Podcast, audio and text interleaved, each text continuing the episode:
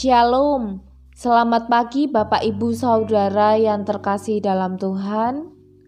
Mari saya mengajak kita saat ini untuk mengambil waktu sejenak agar kita dapat berdoa dan merenungkan firman Tuhan bersama. Dan firman Tuhan pada kali ini akan saya bahas secara berseri di minggu ini dan di bulan depan mengenai 10 hukum Taurat. Hari ini kita akan merenungkan hukum yang pertama yang terdapat dalam Keluaran 20 ayat 2. Jangan ada padamu Allah lain di hadapanku. Jangan ada padamu Allah lain di hadapanku.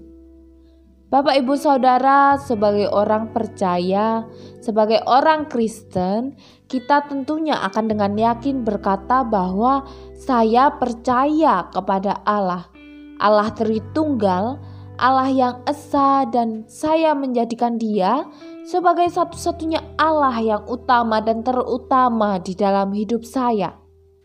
Namun, apakah benar apa yang kita katakan itu benar-benar muncul dari dalam hati kita dan kita tanamkan dalam pikiran kita dan kita tunjukkan di dalam tindakan kita sehari-hari? Sadar atau tidak sadar. Kita sering kali memiliki Allah lain yang menjauhkan diri kita dari Allah. Bapak, ibu, saudara, zaman dulu orang hidup jauh dari Allah. Mereka menyembah berhala dalam bentuk patung atau kuasa-kuasa lain selain daripada Allah. Dan di zaman yang modern ini, mungkin sudah jarang sekali kita temukan. Namun, di zaman modern ini juga muncul berhala-berhala yang baru dalam diri manusia, dan itu bentuknya beragam-ragam yang menarik perhatian manusia dan membuat manusia menjauhkan diri daripada Allah, seperti uang, kekayaan, kesuksesan, dan lain sebagainya. Banyak orang berpikir bahwa manusia tidak bisa hidup tanpa uang. Oleh sebab itu, banyak orang berlomba-lomba, banyak orang mati-matian bekerja dari pagi sampai malam untuk mendapatkan uang yang banyak.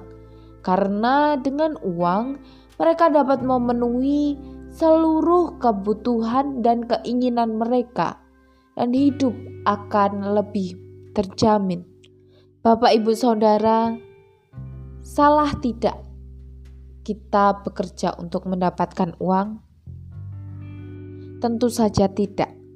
Allah memberikan kita otak yang luar biasa agar kita dapat berpikir dan mengusahakan segala sesuatu dengan bijaksana agar kita bisa hidup. Tetapi yang salah adalah ketika kita bekerja, kita hanya fokus pada pekerjaan dan menjadikan uang sebagai prioritas utama kita, dan kita mengabaikan, bahkan menjauhkan diri kita dari Allah.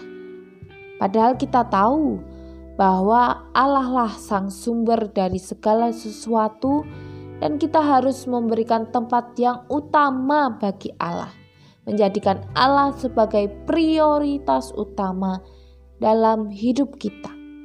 Kita perlu ingat, ketika kita menjauhkan diri dari Allah, Sang Sumber dari segala sesuatu, maka segala sesuatu juga akan menjauh dari kita. Sehingga, ketika kita berusaha sekuat tenaga, kita tidak akan mendapatkannya. Semuanya itu akan menjadi sia-sia usaha kita Bapak, ibu, saudara, mari kita lihat kembali diri kita.